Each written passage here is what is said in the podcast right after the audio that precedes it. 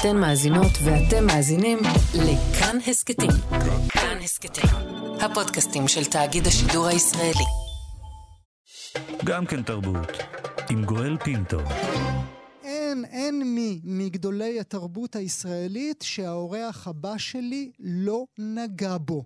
ליונה וולך, שאת חיזוריה הוא דחה במרץ, אולי גם על זה נדבר, הוא הלחין את שיר קדם שנתי. אתם זוכרים, רומזים לנו שיש סקס אחר, טוב שמישהו יודע על זה. לעופרה חזה הוא איבד והפיק את רוב שירי אלבומה "כל הנשמה".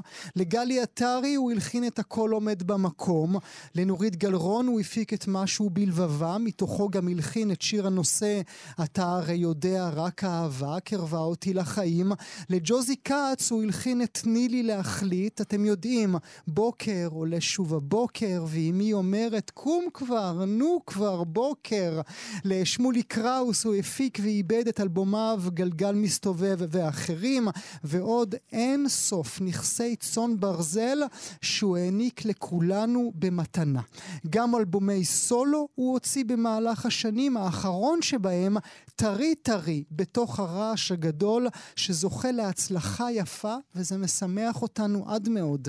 אני שמח לארח באולפן את אילן וירצברג. שלום אילן. שלום, תודה על כל המילים היפות. איזה כבוד גדול עבורנו שאתה כאן איתנו ונתחיל בצלילים. כן, מתוך האלבום החדש.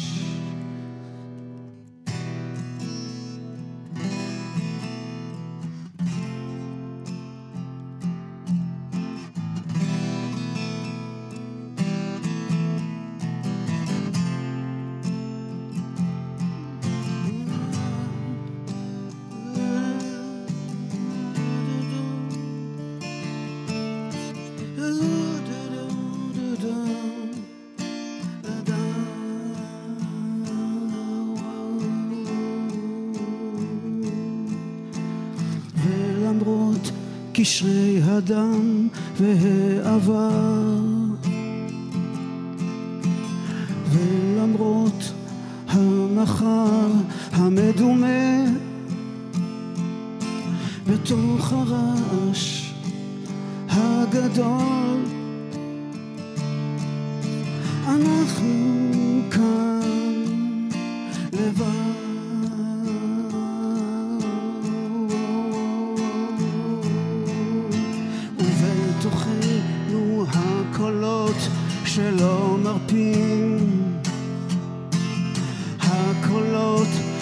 מרפים הבהלות. ומה שנאסף בתעלות הגוף המתבלל לצד ההכרה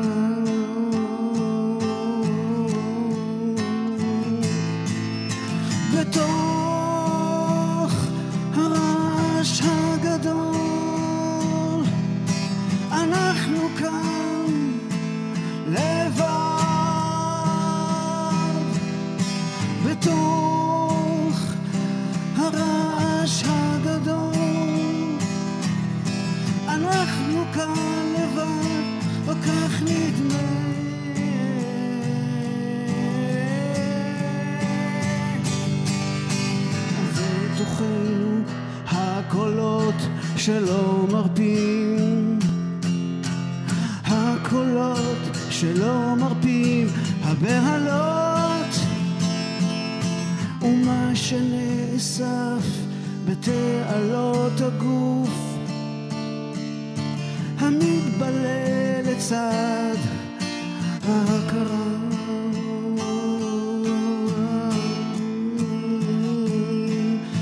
בתוך הגדול אנחנו כאן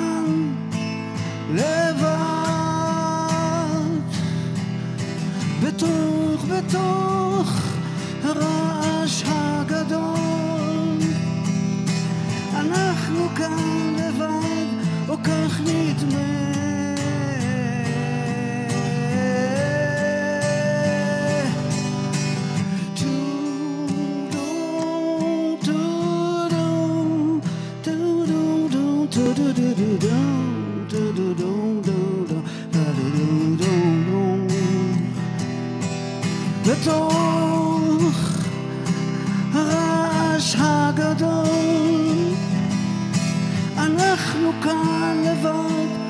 כך נדמה.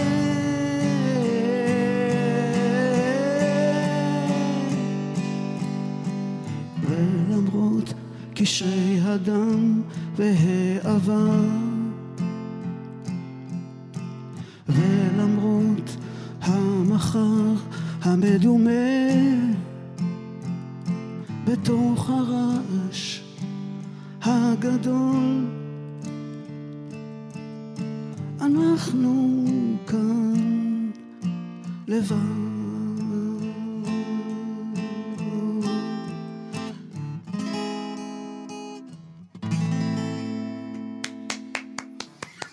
בראבו, בראבו. בוא תצטרף אליי כאן אה, לשולחן, ולמרות קשרי ידיו ועבר, למרות המחר המדומה בתוך הרעש הגדול, אנחנו כאן לבד. אלבום חדש ומצוין כהרגלו בתוך הרעש הגדול לאילן וירצברג. שלום אילן. שלום גואל. תודה רבה גם על זה שאתה נמצא איתנו, גם על הצלילים הכל כך יפים האלה. אנחנו באמת לבד?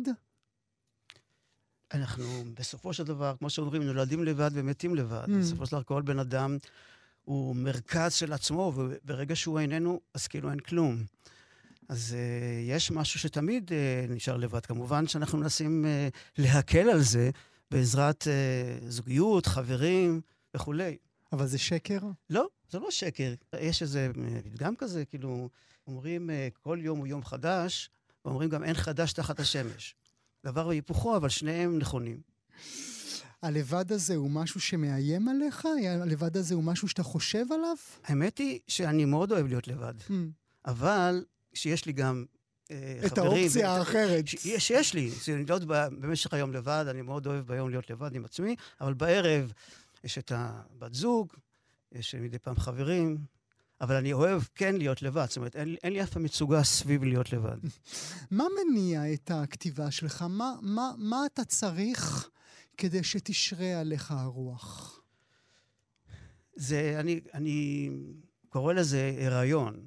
זאת אומרת, קודם כל יש משהו כזה שמזמינים אצלי משהו, מציעים לי משהו, שזה זה מדליק. כאילו, זה תמיד אה, מוציא ממני, בייחוד, אה, נגיד, עם נירות גלרון, טקסטים שהייתה תמיד נותנת לי, זה תמיד היה... עכשיו, כשאני עושה אלבומי סולו, שבעצם הם הדבר הכי משמעותי לי מבחינת, ש, שזה הציר מבחינתי, זאת אומרת, שאני התחלתי, אז אהבתי, אתה יודע, התחלתי מהביטלס וכל להקות של 670, וגדלתי במושג של להקה. שאני, אני, זה להקת רוק. Mm-hmm. ואיכשהו, אתה יודע, באים נתני לי להחליט, ושירי ילדים, ו... אתה שוק קטן, ואתה, איפה שזה מצליח, אתה הולך, אתה נסחף לשם. אבל זה המקום ששימר לי, האלבומים שלי זה שימר לי את המקום ההוא שבשבילו בעצם אה, נדלקתי, הייתי דלוק על מוזיקה ורציתי לעשות מוזיקה, זה המקום הזה. בלעדי, בלעדי זה לא הייתי מרגיש טוב עם עצמי. עכשיו, כמובן שאני ש... אני קורא לזה הריון במובן שזה מפשיל לאט לאט. זאת אומרת, כל אלבום, אני עושה אלבומים בקצב אה, די מהיר יחסית כן. עם מסחרויותה. כן. בוא נגיד, אני הכי, שהוצאתי הכי הרבה מעולים ביחס למסחרותי, לא יודע איך להגיד את זה, כן. הלא כל כך גדולה. אז יצאתי... אתה יודע מה, אם, אם כבר הזכרת, נדבר רגע על הנקודה הזו. זה, זה, זה מטריד אותך באיזושהי צורה שהאלבומים, אלבומי הסולו שלך, אה, אולי פחות מצליחים ממה שהיית רוצה? ברור. אוקיי. אין ספק. מה. זה תמיד אכזבה. תמיד אני אומר, הפעם... הפעם הם יאהבו את זה, הפעם הם יבינו. הפעם יבינו, הפעם, אבל זה... אבל לאט לאט, מצד שני, זה, זה גם, יש לי סיפוק ואני צובר, אה, אתה יודע, עם הזמן, הר, הרבה, הרבה, יש, יש כאלה שמקשיבים, זאת אומרת, יש פה נגיד אה, יש מאות... יש עדת מעריצים, זה אנחנו. מה, כן. מאות, ולא יודע, אולי אלפים, ש, שכן... אה, מחכים ו- ושומעים, ואני שמח על זה, וזה כאילו כל עוד שיש מישהו שמקשיב לי ומחכה לזה שאני אוציא אלבום, אז זה שווה לי, וזה גם איכשהו אני מצליח כל הזמן לשמור על עצמי בעידן שבו בגילי זה כבר, בתחום הזה זה פנסיה לגמרי. גם בתחום שלי, אילן. אוקיי, בכל התחומים שקשורים לפופולריות וההמונים ופופולריות. אז, אה, אז, אז אני מצליח כל הזמן לשמור על איזה דימוי של מישהו פורה ויוצר, מהמם. ומציאות. זה לא רק דימוי, זו, זו המציאות. כן. אה, אתה בעצם לימדת אותי עכשיו שאולי כאשר אתה משמש כקול עבור מישהו אחר, אתה מרגיש פחות מסופק מאשר כשאתה בקול העצמי שלך, כשאתה כותב שיר ל. כשאתה מלחין עבור, אתה מרגיש פחות, אה, בוא נגר, קודם כל, אם זה מצליח מאוד, אז, אתה שמח. אז אני מאוד שמח. זו הפנסיה, זאת אפרופו. אומרת, אה, ו... זאת אומרת, לא, זה אותו דבר, אותו דבר. זאת אומרת, אה, באלבומים שלי פשוט אני מרגיש שמה שאני עושה זה הכי מדויק שלי, Mm, שמביא אותי הכי הכי מדויק והכי נכון והכי עמוק והכי שלם, ואני כמו צייר, מצייר את הציור בצורה אה, הכי מדויקת מבחינתי. מהמם. אין לי רעשי רקע, אני עובד לבד, דרך אגב, אני מנגן הכל וזה, מהמם. הכל בבית. הכל בבית, וכמו כמו צייר. כמו שצייר שמצייר ציור, מהמם. לאט לאט מוסיף צבע, מוסיף פה, מוסיף שם. אבל, אבל נגיד כשאתה עומד אל מול השאלה, כשאתה מוציא שיר יפהפה כמו השיר ששמענו עכשיו, האם אתה אומר לעצמך, אני אקח אותו לעצמי, או שאני אתן אותו לאיזה כוכב כוכבת, לא. שבאופן טבעי יאהבו אותם אולי יותר, ואז השיר יתפוצץ יותר? לא, אני לא מרגיש, אני, האמת היא שאני לא מרגיש, זאת אומרת, אני לא שומע אף אחד אחר שר את השירים האלה. אוקיי. פשוט לא שומע אף אחד אחר, וגם, זה משהו למרות שלי. שנורית יכולה לבצע את השיר הזה בצורה מרהיבה. אה, כן, נכון, את השיר הזה במקרה כן. אבל אה, דרך אגב, נורית זה היחיד, זאת אומרת היחידה בארץ, שאני, שבאמת יכולה לשיר שירים שלי, ואני, של, מהמם. שיש איזה משהו, מהמם. התאמה עמוקה, מהמם. יש לנו איזה עומק כזה, אה, שמאוד מהדהד באופן דומה. ו... אז כן, נורית זה מקרה יוצא דופן. אתה תופס עצמך כזמר? לא, יש מושג באנגלית שנקרא singer songwriter. כן. אז אני singer songwriter, אבל אני, אני מבצע את השיר שלי, שזה סוג של יצירה שאולי היא לא מושלמת מבחינה טכנית וזה, אבל היא כן שלמה מבחינת מה התכוונתי מהמם. להביע. של המכלול כולו. של המכלול כולו של ומה התכוונתי. להביע. מעניין. אתה זוכר את השיר הראשון ש- שהלחנת, אפילו בבית, בתור ילד בן ארבע? אה, לא, אה, אני לא התחלתי להכין בתור ילד בן ארבע. אה,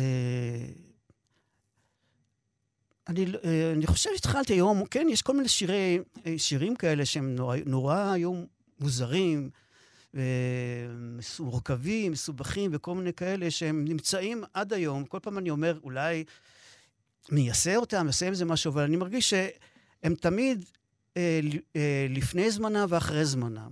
זאת אומרת, זה שירים כאלה שנמצאים באיזה. בועה, ממ, שזה, אני לא חושב שכבר יהיה גם. מעניין. כאילו, כי אין בהם, זה שירים שאין בהם את היסוד שהוא נורא, ש, ש, מאז, אה, לא יודע, הגרוב, הביט, הקצב, הם נורא כאלה... השיר הזה הוא גם שקט וזה, אבל יש לו כן איזה דרייב. ממ. זאת אומרת, אתה יכול לזוז לאט, אבל לזוז. איזה מין ילד היית? הייתי ילד מופנם וביישן. גדלתי להיות מבוגר כזה גם קצת, אבל איכשהו עם השנים וטיפול פסיכולוגי, אז, אז אה, נפתחתי. אה, הייתי ילד, אה, הייתי ילד טוב בלימודים, כאילו בסדר כזה. אה, טוב בלימודים תמיד, ועד ש... טוב, זה היה בית קשה, זה, זה, הסיפור הזה ידוע על אבא שלי שהתאבד כשהייתי בן 17, שהיה ניצול שואה וסבל מדיכאונות. אז היה את זה בבית גם, את הקושי הזה ואת ה... אבל אני איכשהו, אה, כל הזמן ברחתי, הייתי אז זו חברים... הייתה הבריכה, המוסי- המוסיקה... לא רק המוזיקה, חברים ומנגנים ויוצאים, ואפילו הולכים לשחק ביליארד וסנוקר וזה, בבאר שבע. אה, הייתי אז עם יעקב רביץ, אח של יהודית, Mm. שהיינו חברים, ויחד גדלנו עם הגיטרה, ו- ובילינו הרבה יחד, והיינו בלהקות בבאר שבע. אז אני הוצאתי את עצמי מתוך המקום האפל הזה, מהמם. אה, שהרבה הצער אחותי יותר נפגעה, כי היא לא כל כך הצליחה להוציא את עצמה משם. דליה, כן. ו... שהיא אדבוקטית, היא- היא מדברת את... אה, את, אה, כן, מה- היא פעילה... את- ב- את העולם הזה. כן. פעילה בעולם של נפגעי הנפש. מהמם. אתה יודע להגיד לעצמך, או אתה תוהה עם עצמך, איך אני הצלחתי להימלט מהגורל האולי משפחתי? ברור שזה המוזיקה. Mm. למרות שהיה לי משבר בגיל 18, שזה קשור בטח גם לקראת גיוס הצבא וזה, שחטפתי איזו התמוטטות, איזושהי התקפי חרדה, ונדחה לי אה, הגיוס. אה, זמן לא ידוע, אבל בהמשך אה, פשוט אה, הלכתי לפני זה לבחינות כלליות גדולות להקות צבאיות, ובאיזשהו שלב פתאום התקשרו אליי מלהקת צוות חיל אוויר, שיעקב הולנדר הזמין אותי לאודישן, לתור נגן, בתור גיטריסט. והלכתי לאודישן והתקבלתי, ולא, והייתי אזרח. אז בהתחלה הייתי אזרח קצת, אחרי זה עשו לי חיול רק, בלי טירונות, ובין תוכנית לתוכנית עשיתי גם טירונות. וזה היה ברכה, זה, זה מה שבעצם הציל אותי, הלהקה הצבאית, ששם גיליתי את עצמי. זאת אומרת, לא ידעתי שאני שווה משהו בכלל. Mm. אחד שמנגן בגיטרה וזה, ברור שידעתי שמיעה טובה וזה והכול, ואני מוזיקלי וזה, אבל לא מבחינת יצירתית, לא ידעתי. זה, ושם גילו אותי.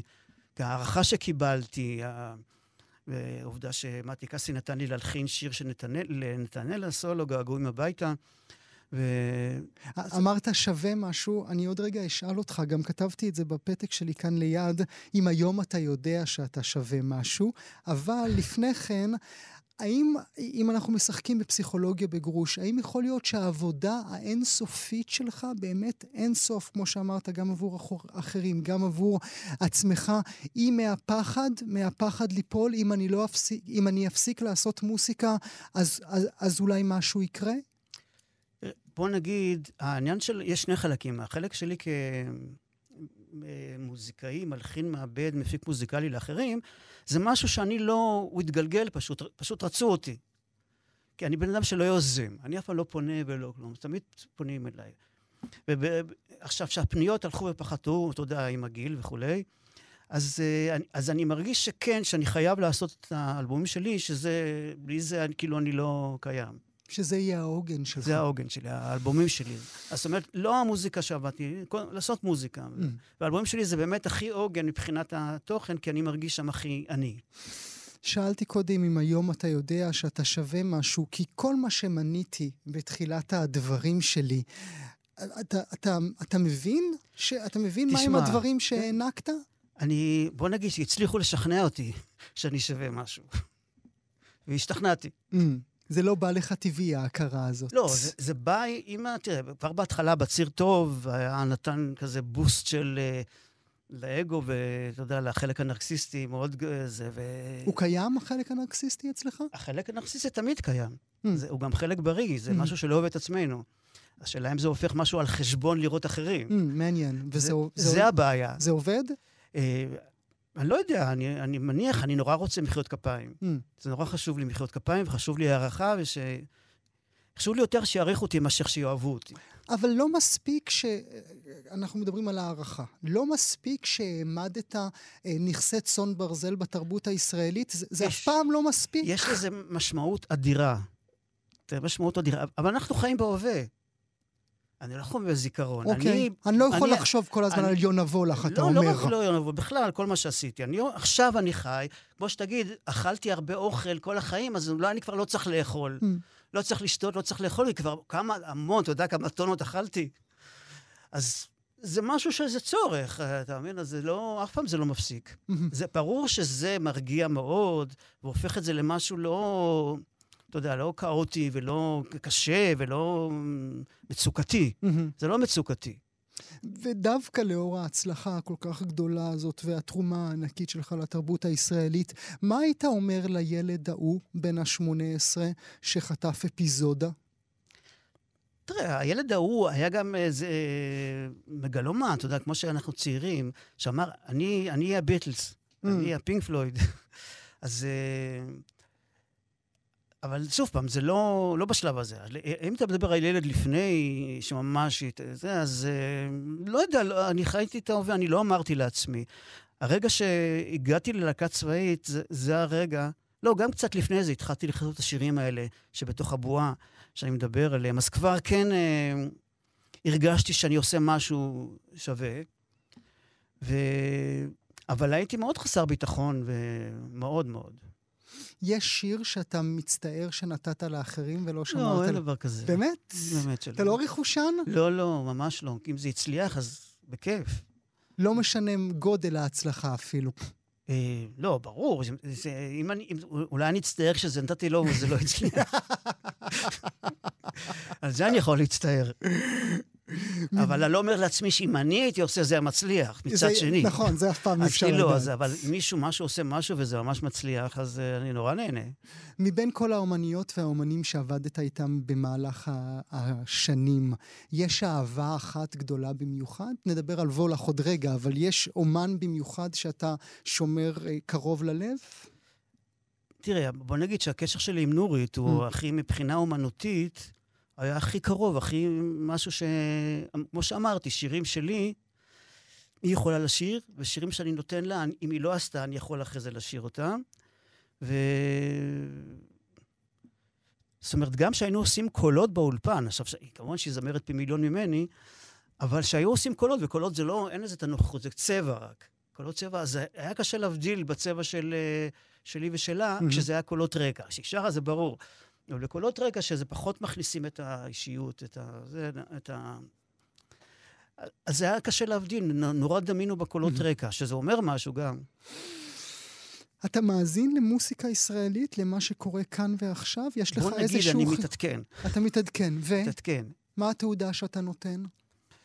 אני, אני לא, לא כך אה, מפנים, זאת אומרת, אני יכול להגיד, למשל, דנה ספקטור מאוד אה, אהבתי ששמעתי, ואני אני מרגיש ש, שרוב הדברים, מה שקורה שהיום, הדברים הטובים, אני- אני חושב, לא מגיעים כל כך, כי אה, המדיה, היא, יש עניין של אה, פלייליסטים, רייטינג והכול, שזה הכל אה, נעצר שם. מהמם. כל... אה, קשה לחדור את הדבר הזה, ואז אם אתה... זה לא חודר, אז אתה לא שומע את זה. מהמם. אז מה שאתה שומע זה לרוב, לרוב, לא... זה, זה מוצרים. מהמם.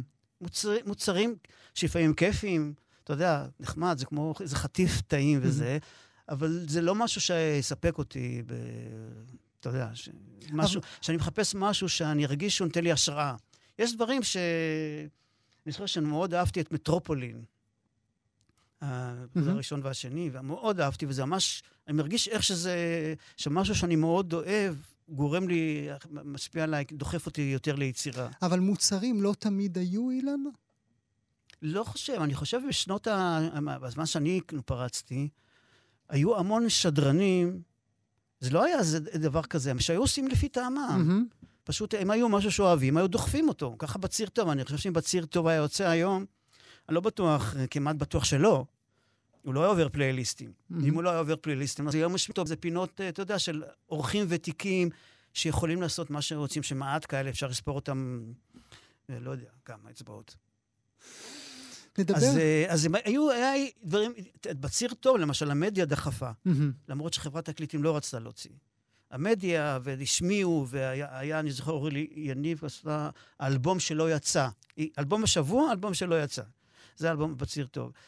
והיום לא, אין סיכוי שאיזה שדרן אה, כזה ידחוף משהו שהוא אוהב, יפטרו אותו. מהמם. אולי הוא לא יקבל אפילו את המנדט לעשות מין דבר כזה. היום כבר לא יקבל את המנדט.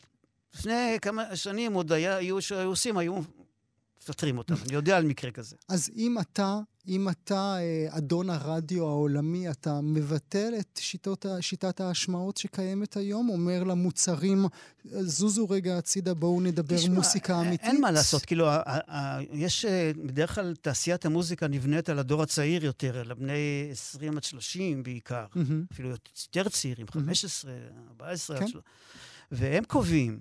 אז אתה, אתה, אתה, אתה צריך, אתה רוצה לקיים את התעשייה. יכול להיות שאם היית מרגיל אותה מההתחלה, זה היה משהו אחר, אני לא יודע.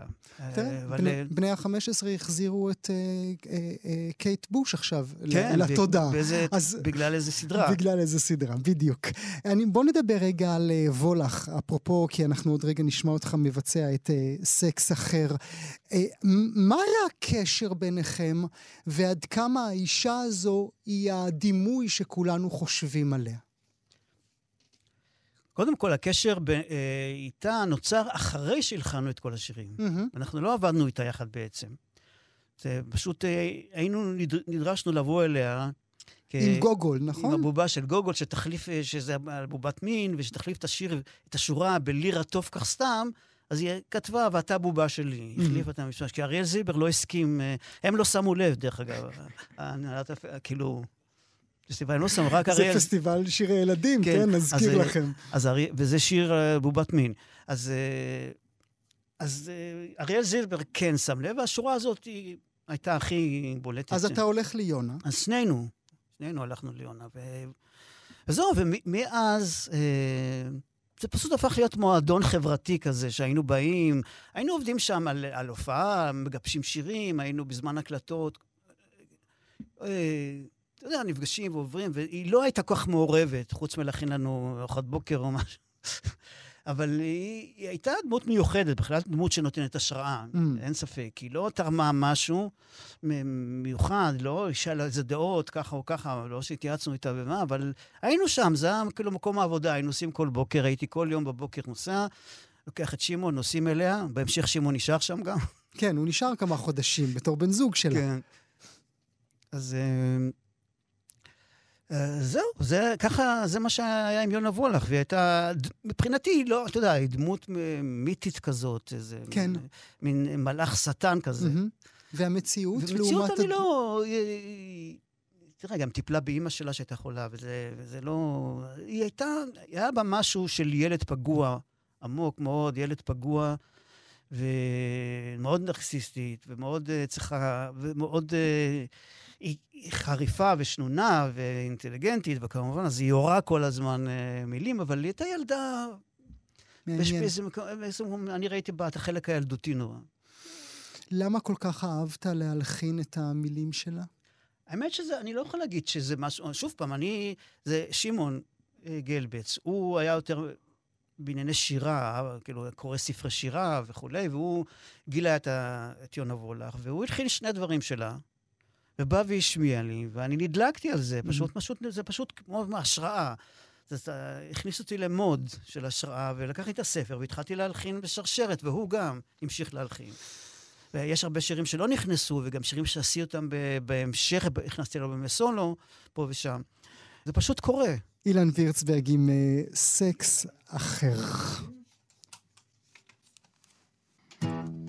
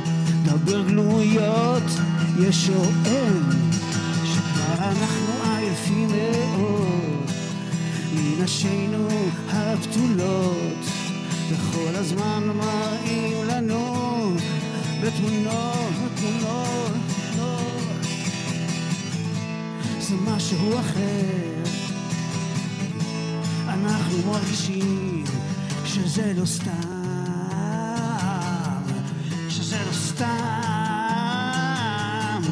ויש סקס אחר בעולם אחר נשים חדשות ויודעות, יודעות, יודעות, יודעות, יודעות, יודעות, יודעות, יודעות, למה לא?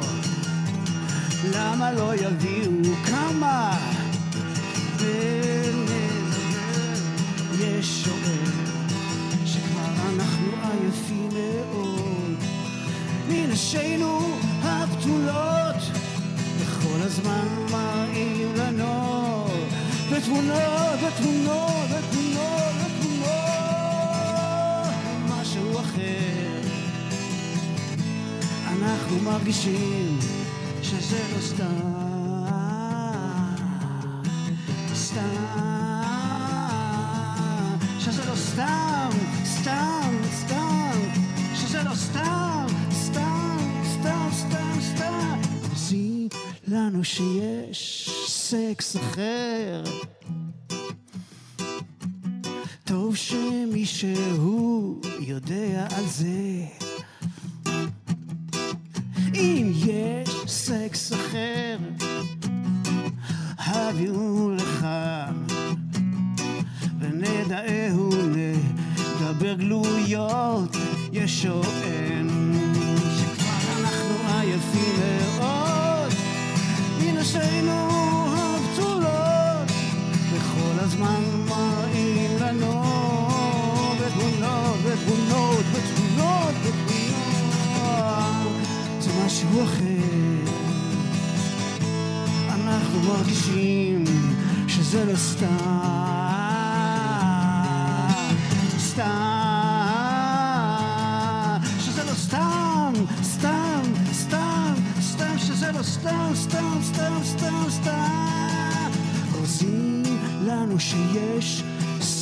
אחר. אומרים לנו שיש אה, סקס אחר. איזה כיף, אילן, כבוד גדול שהיית אצלנו היום באולפן. אזכיר לכם, מאזינות ומאזינים, בתוך הרעש הגדול. זה האלבום החדש והפרטי של אילן וירצברג. פרטי שלך, אבל קצת שלנו גם כן. בכיף. אילן, תודה שהיית איתי הבוקר. תודה שהזמנת אותי. גם כן תרבות. ראשון עד רביעי בין תשע לאחת עשרה. רק בכאן תרבות. אתן מאזינות ואתם מאזינים לכאן הסכתים. כאן הסכתים, הפודקאסטים של תאגיד השידור הישראלי.